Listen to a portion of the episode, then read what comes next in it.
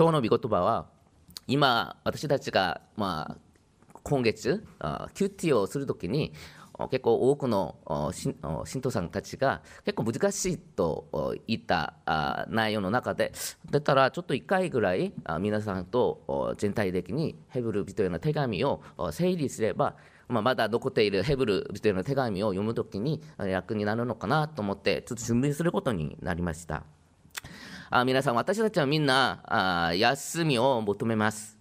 あ仕事があ忙しくて家庭のことで忙しくてあ安らげない現実に、えー、落あ落胆したり落ち込んだり、えー、しますけれどもでも私たちは意外にまあ私たちの役目平日に私たちやるその仕事に関してはちゃんと辛抱しながら生活を進んで進んでいきます。このような一般的な常識を持っているにもかかわらずいかにこれが信仰に変わるとこの平日のように耐えられたその生活に比べて私たちは意外に自分の信仰に関してイエス様についていく信仰生活行こうとする時には結構甘えるようなことに変わるっていうことを結構体験していると思います。なぜ信仰を信じる私たちがこの信仰生活に関しては結構忍耐や辛抱することが弱くなるのかが結構この今日のハイブルビットの手紙の聴者も考えていると思ってます。仕事と生活ではあまり言い訳をしなくてみんな頑張るのになぜ信仰のことに切り替えたらあそれができなくなるんでしょうか。その答えの一つを今日の本文を通して、一緒に発見したいと思います。信仰生活の中で、え、主イエスキリストについてあ行くことができるために私たちに残された安息をどのように捉えるのかを一緒に今日聴者の主張を通して学ぶことによって私たちが私たちに残っているその安息の中で私たちがどういうふうに信仰生活をすべきなのかを本当に今日の御言葉を通して分かるようになることを期待しながら一緒に一節から見たいと思います。まず一節から三節は最初に安息に入れない理由に関して、はっきりちょっと分かりたいと思います。ヘブル人への手紙の聴者は1節から3節のあ1節から3章のそのあ今4章ですね4章の結論として恐れる心を持って信仰生活をするように、えー、勧告をしています。この韓国はそのギリシャ語ですけれども否定過去勝てよという表現ですちょっと難しいんですけれども今まで、えー、できなかったんだけどこれから近いうちの未来にこれができるっていう希望を持って表現する時に使われるギリシャ語の表現です。だから今まで神様を恐れなくて信仰生活をしたとしてもこれからはみんな神様を本当に敬敬め敬って恐れて神様の前に立てて信仰生活をしましょうっていう意味です。このあこの話はパウロがそのピリピ人への手紙2章12節に書かれているんですけれども、はい、ありがとうございます。こういうわけですから、愛する者たち、あなた方がいつも従順であったように、私が共にいる時までなく、私がいない今は、なおさら従順になり、恐れおののいて、自分の救いを達成するように努めなさい。といったそのパウロの御言葉と同じ意味の御言葉であります。神を恐れる信仰を持つとき、クリスチャンは主イエス・キリストの御言葉に従順することができます。大体私たちが神様に従順できないことは、神様に恐れることより自分自身を恐れ恐れることはないんですけれども自分自身だけを考えるからですね今毎日信仰生活をするときに生きておられる神様が意識できないから神様の御言葉に従順できないことが多いということです。それは私自分自身も経験することだからはっきりこれは言えることです。そして、えー、聴者は私たちに神の安息に入るための約束が残っているので、えー、結論的にクリスチャンの中で誰も神の安息に入れないように注意を求めます。今の一節を見るとき、え、今日、聴者が強調する救いのポイントが今、顕在的な救いで救いではなくて未来的私たちが最後に行く到着する永遠の神の国に関して強調するところです。普通に私たちが救われた時に、え、話す時に現在現在イエス様と共に生きる信仰を話す時もあるんですけれども今日の聴者が強調する4書全体は現在ではなくて未来的な救いであることをちょっと考えてほしいということです。えー、当然、聴者はイエス・キリストを信じあ信じ信じて、すでに、救われていることを否定することではありません。ただ、イエス様を信じるとき、私たちの救いはもう成就されていますが、まだ神の国は達成、そして完成完成されていないので、私たちに残されている救いの執着の時をどのようにやって待つべきなのかを教えようとしているということです。なので、2節で著者はイスラエルの民が失敗した理由と原因を2つ教えています。1つ目です。聞いた言葉が益にならなかったことです。え、ギリシャ語ではこの表現を直訳すれば彼らに益にならなかった表現は彼らにその何の価値もなかったっていう意味です。この御言葉を聞いて理解するああこのちょっとこの表現をもう一度その旧約のヘブライ語で話すとこの人たちが神様を分かるっていうふうに、えー、話しますけれどもあ実際彼らがこの神様のことを信じたって言うんですけれどあまり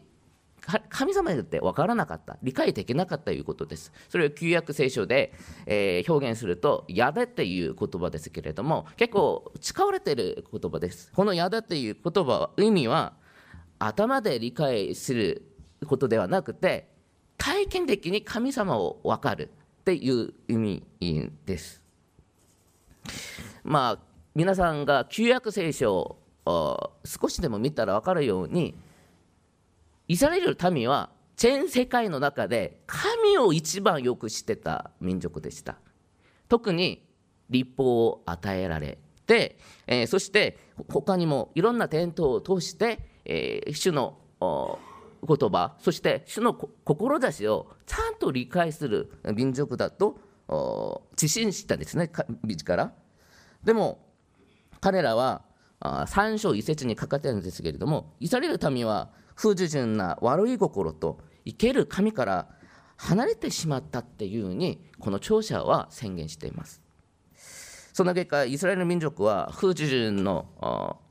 ことで40年間そして荒野で、え屍をさらされ神の安息に、入ることができなかったんですね。えそれはもうこれがヘブル人への手紙の聴者が3章17節今日の4章でもちょっと言い続けることです。イスラエル人たちは頭では実会ももらって信じてそしてトーラを613個のトーラを全部暗記して神様の御言葉をちゃんと分かったと言いながら神様を知らなかったことはことが今日の一番問題点の一つであります。いえ私たちにとってイスラエル民族のこの状況はただその本当にバカらしい、えー、考えだとそしてそういうふうに行動したと言えるんでしょうか私たちも聖書の言葉を知ってると思いますね。あんまり聖書あんまり知らないって言う人もいるかもしれないんだけど、大多数の人は聖書、もう20年間、私以上、多分ここに来て、ほとんどの信仰生活、子供たちも私より信仰生活が長いってことが分かってるので、結構聖書のことはある程度分かると思うと信じます。でも、私たちも結構信じてるのに、行動ができない、伴わない、そういうことで悩んでるんじゃないんでしょうか。そして、自らの信仰を自分の行動で否定する時がたくさんあることが問題だと思っています。イスラエルの民も立法を暗記することや、カイドで毎週安息日を守ること、そして勝ち礼を受けることで神様をよく知っていると考えていました。しかし、心と行動では長老たちの転倒をイエス様がおっしゃったように神様の御言葉より優先したのがイスラエルの民だったんですでも私たちも考えたらしょっちゅうそのような過ちを結構行くので特にあこれこれを見てあイスラエルの人本当にバカだなダメだなと言うんじゃなくて同じく私たち同じ過ちを行くんじゃないかという考える必要があるということです。それでもう最近韓国で大きな教会の先生たちはもう今プロテスタントがもうカトリックの道を歩んでいるっていうふうに話す先生たちも結構多いんです。もう韓国の教会はもう知性的に回復する力がなくなってる。結構私たちは自ら宗教改革を通していつも話すのは聖書に戻るって話をしますけれども実際に私たちの平日の生活は聖書に戻る生活をちゃんとやっているのか今も見なきゃいけないんです。プロテスタントの意味が毎日毎日聖書に戻ることを自覚し実行することを考えながら宗教改革を行ったんですけれども私たちはカトリックのようにその前の信仰生活をしたクリスチャンのようにただ現実に、えー、崩れてしまうような見解を認めるような考えをするんじゃないかと考える必要があるということです。皆さん、恋愛後、平日の自分はイスラエルの民と自分を区分するくらい全く違うと自信できるんでしょうかまた自分は不信仰な悪い心を全然捨てたと確信するでしょうか多分ここにいる誰も私も含めてです。誰もそういうような自信や確信を持つことはできないと思います。でもそれは主の道を歩む前に客観的に、え自分を見る姿勢だと言えるんでしょう。彼らは自分が本当に神様に不従順したんだけど従順したと錯覚していったんですね。イスラエルの民たちは。だから悔い改めることができなかったんです。でも私たちは今日神様に不従順する生活ができないってことを認める。見事は通して自分が神様にどれだけ離れているか分かることによって私たちには希望があるってことです。それが違うことであることをちょっと認識してほしいなと思います。私たちは神様の御言葉に従順するべきですが、現実ではイスラエルの過ちを同じく歩んでいる罪人であることを認識しましょう。そういう謙遜をまず持ちましょう。しかし神様は御言葉が益になるように私たちを帰らせてくださる道をイエス様を通しても開いてくださったことをも信じましょう。私たちが同じ過ちの道を最後まで行かないようにできることはイエス様が私たちの共にいるからです。主イエス・クリストが全ての技を先に行ってくださったので、それを信じることによって私たちは救われ、そしてそのイエス様と共に歩む道を選ぶ時に時に私たちはどんどんどんどん不従順の道から離れて従順する道に行くことができるってことです。その時神様は精霊様の導きを通して、えー、そして限りない愛を私たちに注いでくださるので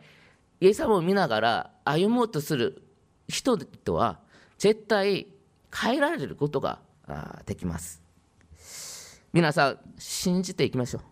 私たちを木の道で導いてくださる主の御手を。許されるためのように神様の御言葉を聞くだけではなく本当に体験することで主に、主を知ることができるまで一緒に、えー、御言葉に真剣に、目を目を見る私たちになりたいと思います。2つ目です。イスラエル人々は聞いた御言葉を信仰によって結びつけられなかったということです。3節のように信じる者にものは誰でも救われるし主の安息に入ることができます。しかし神様の御言葉を聞いても信仰に結びつくことができなくていつまでも神様に逆らう人生を歩む続くとすればその人は決して神様の安息に入ることができません。それがもう今日の本文前に3章の11節。18節も書かれています。ヘブル人への聴者は結構厳しい話をしてて私たちもこの救いを失われるんじゃないかと誤解されるようにするかもしれないですけれども実際にその 4, 4章の前3章とかその前の文章を全部読むとそのこの著者が言うのは私たちはそういう人が誰もいないようにおお願いお祈りしていますそしてそういうふうに私たちは全部このような過ちをしないと信じています。なので、えー、今日の今のちょっとちょっときつい話は、えー、私たちには当てはまらない見言葉であることをまず考えてほしいです。このような言葉を見て自分もちょっと今現実あ現在その今も神様に逆らっている。不順しているからちょっと自分危ないんじゃない？救いを失えるんじゃないかって思ったらそれも間違いです。ちゃんとイエス様を信じることに救われたらそういう恐れは必要ではないんです。でもその恐れはまだイエス様を信じていない人には結構厳しい話になるんでしょう。あこの話を通してまだ神様を信じていない人はあちゃんと神様を信じなきゃいけないんだお今の生活まだ神様イエス様を信じないけど信じない続けるとすれば自分はいつか滅びるような運命になるんだということを分かれすためにちょっと話したと思えばいいかと思います。正直にそれでイスラエルの人々はあこの戒めを知らなくてずっと風術のままに40年間続いて荒野を歩みながら行ったので結局信じたあそのヨシュアとカレプ以外には1世代のそのイスラエルの人々全部荒野で滅びることになりました。それをその今日の聴者は私たちに認識してほしいっていうことです。必ず私たちはイエス・キリストを信じた後に見言葉を信仰によって結びつけるような信仰になるようにしてほしいっていう心が強くその今日のヘブル人へ手紙の聴者が持っているってことです。さっき言ったように必ず神様は私たちがこのようにイエス様に結びつくような信仰を持つように導いてくださるです。でもそのために必要なのは私たちがイエス様を信じて救われた。でもイエス様と離れている信仰生活をずっと続けていくかそれではないかによって結果が全く違うようになりますね。で私たちは本当に皆さんイエス様を信じるならばイエス様と一緒に毎日思考を否認し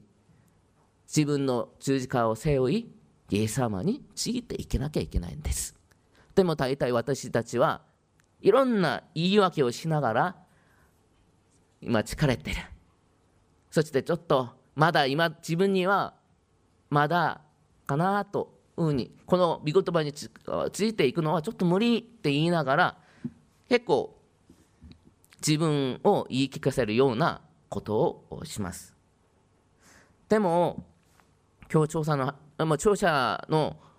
話を聞くときに、私たちは、まあ、今は大丈夫かも、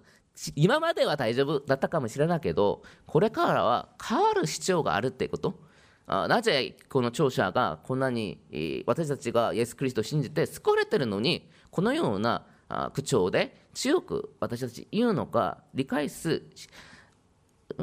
ちゃんと理解すればちゃんと読めば理解できる見言葉です理解ししようとしないから理解できないかなと思うだけで、えー、私たちは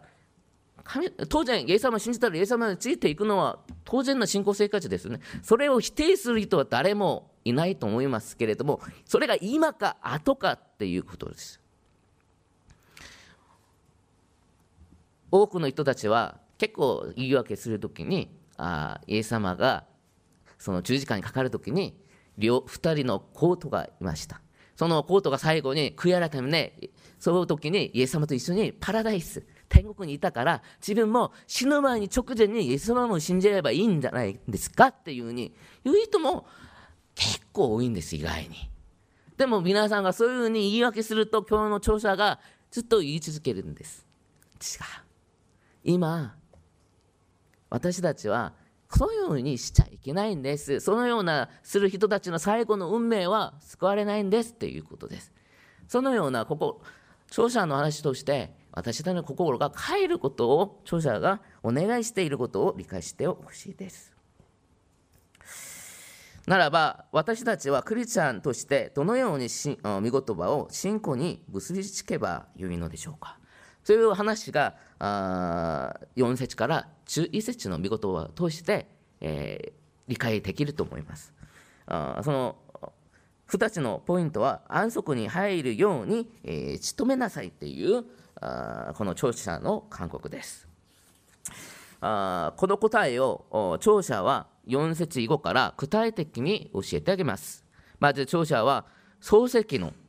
創造の時の安息に関して、えー、説明しています。ここで聴者が目を向けたところは7日間？の7日目ですよね。神様がすべて、ね、全て世のことを完成した後、休まれたということです。神様はあ休む必要がない方です。神様は霊であり、体を持っていないです。そして神様は休めるほど弱い存在でもないんです。永遠に働くことができる方です。なのにもかかわらず休んだということは私たち,、まあ、私たちのためです。というしかないんですね。神様は本当に人間を愛し7日目にあ創造の後すべてのことを休むことになりました。人間には必ず安息が必要です。休まずにずっと1週間じゃなくて1年間、何十年間、ずっと仕事ができる人は誰もいないと信じます。それができる人を見たこともないんです。もう休まず眠らずに働く人間がないということは神様が承知の上だったからと思いますね。まあ、例えとして、えー、韓国の朝鮮、時代ですけれども韓国では奴隷があ休める日は年に1回しかなかったんですね。その旧暦の2月の1日だけ奴隷は休めることができました。そしてその時期に全世界的に奴隷いろんな奴隷を見てもほぼ同じだったと思います。結構長い間奴隷生活している人たちは世界中国々で人間のような扱いをされたことがないんですが面白いことはそのイスラエル民はもうこの立法母性によって立法が書かれられた3300名からもう週1回は休めることができたということです。どれだけ神様は人間を愛し立法を与えて人間実会を通して人間が休めるように作ってくださったのか本当にそれをちゃんと守ってくだ守っていたイスラエル人たちは週1回奴隷奴隷も週1回は休めるでも全世界見ても結構100年前韓国を見ても奴隷は誰も休めなかった。そのような状況ですよ。神様の御言葉を知ってそういうふうに従う人間はどれだけ幸せになるか分かる重要な場面です。皆さんそのカレンダー見ると日曜日に赤になっていること分かってますね。仕事やってる男たちはみんなその赤い教授がどれだけ恵みなのか分かってます。月曜日にどれだけしんどいと思ってるか分かるようにこの神様の恵みは神様を信じる人か信じないか関係ずに恵みを与えてくださるんですね。もう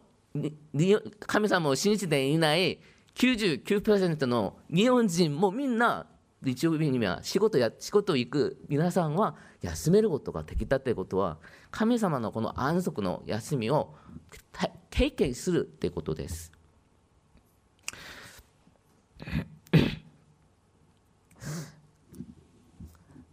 しかし、創造の安息は最後の安息ではありません。イスラエルの民族にカナンという安息の地が約束されたように神様を信じる人たちには永遠の安息が残されています。ヨハネの黙示録7章16節には彼らはもはや植えることも乾くこともなく太陽もどんな縁熱も彼らを襲うことはないという書かれています。えー、そして、えー、黙示録21章の節ですけれども神は彼らの目から涙をことごとく拭う取ってくださる。もはや死もなく悲しみも叫び声も苦しみもない。以前のものが過ぎ去る過ぎ去ったからであると書かれています。神様はイスラエルの民がカナンの安息を経験して、え、そして永遠の安息の約束を信じてほしかったんです。でも彼らはこのカナン地にも行く。その約束も信じられなかった。そして従順することができなかった。でも少しそう民族でもヨースはカレップ。以外の人たちはカナンに定着しその神様の救いを体験したんですけれどもその次の永遠の安息の約束を信じることができなかったっていうことをこの聴者は強調しています。なのであそれであ支援90後編あ支援90 95編、えー、11節の引用で、えー、聴者が何度も強調したんですけれどもそれが3章の11節4章の5節に書かれていますがイスラエル民たちの大多数は不信仰のゆえに神様の永遠の安息に入ることができなかったということを何度も何度も確信させます。なので私たちがそういうような恵みを受けることができできることになった私たちにはそう彼らの不信仰のことによって私たちに安息が残されることが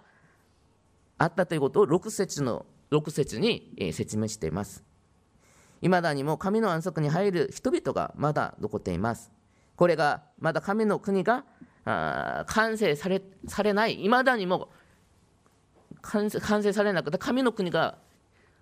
来なくて、イエス様が現れて、みんなに見るような形で来られない理由が、まだそういうような安息が私たちに残っているからです。神様はまだ多くのクリスチャンが入られるように準備しています。私たちもその恵みの中で、今の時代の中で救われることができたんでしょう。そしてまだ弱くて何度も風習の道をまだ歩んでいるこの中にいる人たちのためにも神様は大きな恵みそして多めにしながらいつまでも待っている待っていながら皆さんがイエス様を信じて従順の道を歩むことを待っているから私たちに約束が残っているっていうことです。でも神様は残されている安息の約束のために私たちに求めることが一つが一つあります。それはダビデを通して予言した約束の御言葉ですけれどもそれも支援、99編、7節を通して話した御言葉ですが今日もし御声を聞くならあなた方の心をかたくなにしてはならないという言葉でしたここで重要なポイントは今日です神様がある日を今日と定めたことはカイロスっていうギリシャ語ですけれど一番適切な時間の意味の言葉で私たちの心を絶対神様の前にかたくなにしてはならない時が来るっていう意味です。それがもうすでに私たちに来たということです。神様はその時がイエス様がこのように地上におられ十字架に背負って亡くなって復活し天に述べた時だということを聖書を通して教えてくださいましたもう今の時がイエス様を通してもうすでに来た来たって日本人が結構話す言葉あるんじゃないですか。なんか大事な時が来た時来たって私も結構そういう言葉が好きです。うん、感謝する言葉です。喜びがあふれる言葉です。もうイエス様がなかったら私たちに今日というこの予言は実現されることはできない。でももう来た。だから私たちにはこのように安息が残っている恵みがバーンと来たということです。なぜヘブル人への手紙の聴者は残っている安息と神の御言葉に従順することを結びつけたんでしょうか？結構これが私としてはあ解けたいという言葉だったんですよ。この関係性？普通だったらイエス様を信じて救われたっていうこと終わりじゃないのって今まで考えたんだけどこの4節を見ると私たちの救いとともに私たちの従順を結びつくのはこの聴者だったということです。さっき言ったようにイエス様を信じてイエス様にちゃんと従順する心を持つのは最後の最後にすればいいんじゃないんでしょうかという言い訳する人たちを考えるとこのこの彼らの姿勢だったとすれば今日の御言葉は理解することができない言葉です。しかしこの手紙の聴者の聖書を理解する観点は今話したグループグループと全く違います。聴者はまだ私たちに最後の安息の約束が残っているからもっと神様の御言葉に従順していきましょうって言い続けています。この話は変な話ではなくて3章14節のように最初の確信であり基礎的な信仰です。が私たちの信仰が歪んでいるということです。私たちが基礎的な信仰にちゃんと基づいていたのならば、イエス様を信じて、イエス様の御言葉に従おうとするのが当然なのにもかかわらず、私の信仰がちょっと曲がっていったり、おかしくなってるから、主の御言葉に従順しなくて信仰生活しても大丈夫っていうふうに考えられたってわけですね。ヘブル人への手紙の著者はずっとキリストに預かる信仰を一緒からずっと唱えたので彼の話が信仰によって救われたことと別のことを言ったと考えることはできないと思います。信仰はでも過去形ではなく現在進行形でありそして未来完了形です。イスラエルの民たちがエジプトから脱出してカナンのカナン地まで行く行くのが約束の終わりであったように、えー、私たちもイエス様を信じて救われて、えー、残されている最後の安息の約束の終わりまで救いの道は続いていることを近くする必要があるということです。なので著者は旧節のように最後の安息の休みは私たちにまだ残されていると私たちのすべての技を休む安息の日まで主の使命をそれで果たす従順を行うべきだということを強調しています。私たちの救いはもうすでに始まっているのですが、終わってないので、主の御言葉に従順しながら、早く神の安息が来るように、努める、努めましょうという脈の話です。昔私が20代にもう貿易会社へ帰るときに常務さんが結構私に言った冗談ですけれどもちょっと厳しい話でした。一休むの休むのは死んでから休めってしょっちゅう言ったんです。はあ、まあ仕事するときに私ほほぼその会社に入って6ヶ月は早くて11時にもう帰宅しました。その次にはちょっと早めに帰るのが9時ぐらい？まあ1まあ6時が定時だったんですけれど定時に通った記憶がないんです。その会社で私は2年間通ったんですけど2年4ヶ月ぐらい通ったんですけれどもその冗談を常務さんはいつも私に言い続けたんです。もうそれをその話聞いてある程度納得はしました。あそのぐらい仕事を頑張らなきゃいけないなと思ってるんです。この世の世界でもそのような話が普通に話されるんですね。なのに私たちはクリスチャンなのにイエス様に救われて最後の安息がいるのに聖書の中で最後の安息の時さっき弱音の黙示録話した時に私たち全ての人たちは今まで主の中で苦労した全ての苦しみ努力生活から休められる日が来ます。わかりましたよね？休める時が必ずしてその日はその時は永遠です。永遠に休める。なのに今から休もうとしているのはちょっとおかしいんじゃないかと思ったんです私は。前にななぜこの聖書を読んでそれが分からなかったら知らなかったんですけどようやくああ今私たちは休める時ではないんだ。神様が私たちを救ってこの多くの人たちの中で呼んだのはこの世からずっと休めさせるために私たちは呼んだのではなくて使命を個人的に私たちに与えられた使命を果たすようにしようと思って呼んだからあ今は自分は休めるわけにはいかないんだ。自分が与えられた使命を悟りその使命を主と共に毎日歩みながら成し遂げていく必要があるんだ。それが成し遂げられると神様の国はすぐ来る。その時が全世界中に神様の御言葉が伝えられて全ての人たちが神様を知る時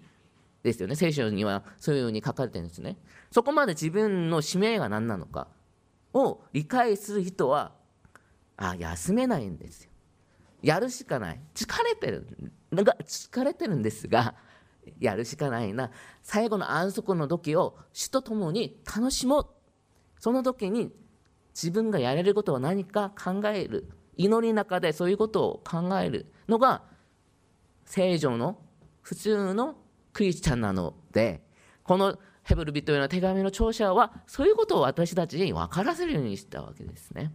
いつも私たちは仕事で忙しい家庭で忙しいそしていろんな人たちで出会うとことによって疲れてしまって教会ではちょっと休んでほしいなっていうふうに考えちゃうんですけれども違うです教会も同じです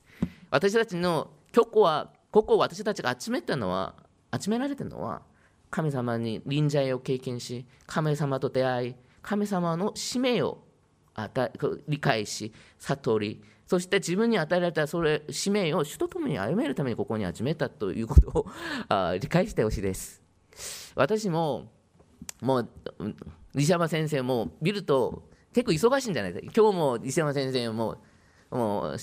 市長行ったんですけれどもほぼ西山先生も半分ぐらい市長行きます。結構忙しくて疲れて蒼天もしてまあ私たちも結構疲れて今日も目が疲れて張ってるんですよ。ああちょっと休みたいなと心からは思ってるんですけれども休めない。当然です。でもその私ができるだけ、えー、リオに来て奉仕し皆さんとこのような話をする理由は神様が皆さんに私と同じく個人的に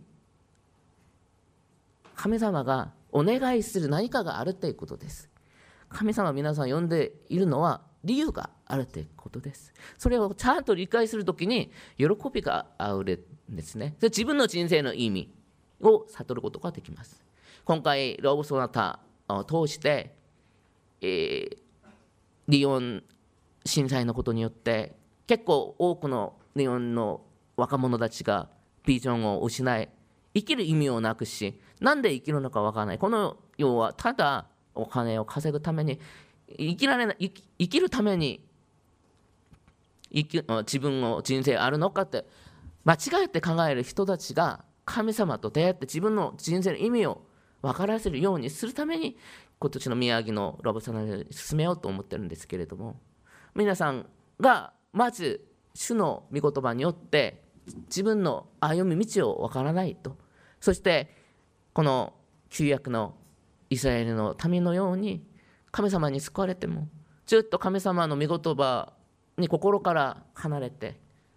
不信仰を持って結局救われないような人生を歩むようにならないために私たちはこのヘブル人の手紙の聴者を通して神様が教えようとする。そういう心をちゃんと読み取られることを期待しています。この切ないこの聴者の心強く切ない思い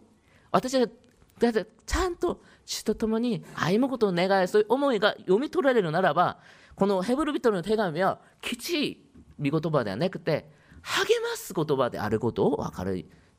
と思います。私も結構最初はあ私の信仰救われるんじゃないかなと恐れる時もあったんですけれども逆に今はあそっかもっと神様の言うことについていて神様に喜ばれる信仰を持って主と共に最後の安息を喜びを持って休もうっていう